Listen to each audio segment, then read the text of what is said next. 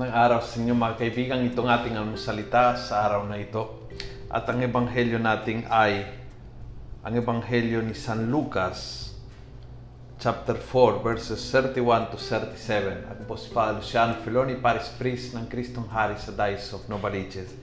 Sabi ng ebanghelyo, sumigaw ang demonyo ng malakas, ano ang pakialam mo sa aming Jesus na taga Nazaret na parito ka upang puksain kami?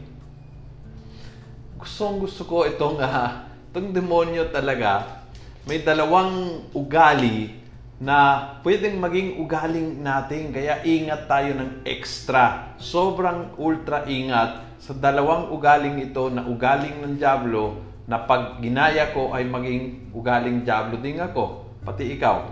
Ang una is, anong pakialam mo?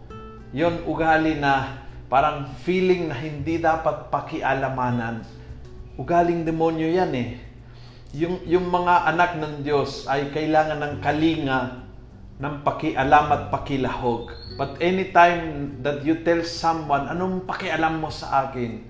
Parang pinuputol mo yung ugnayan sa tao na yan. And that's something that hurts a lot. At minsan sa loob ng pamilya, sinabi ng mga anak sa magulang, anong pakialam mo sa akin? Sinabi ng tatay sa mga anak, huwag niyo akong pakialaman ang buhay ko to. Every time na lumalabas yung salita niya, anong pakialam mo sa akin? Tandaan mo, hindi galing ito sa Panginoon.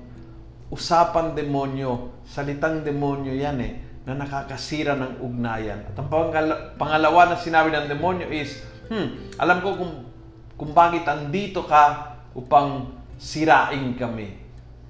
Lahat ng ini-interpret ng masama, andito si Jesus upang iligtas siya, upang, upang ang tao na yan ay bigyan ng panibagong kalayaan. Pero ang sabi ng demonyo is, andito ka upang sirain ako when you interpret everything as negative, as if everything is against you, yan po yung diablo, yung interpretasyon na yan. Yung anak ng Diyos ay nakakaalam, ang sinabi ni San Pablo, na lahat ay nakakatulong sa mga nagmamahal sa Diyos. Everything works out for those who love God. So tanda mo yung dalawang bagay na yan.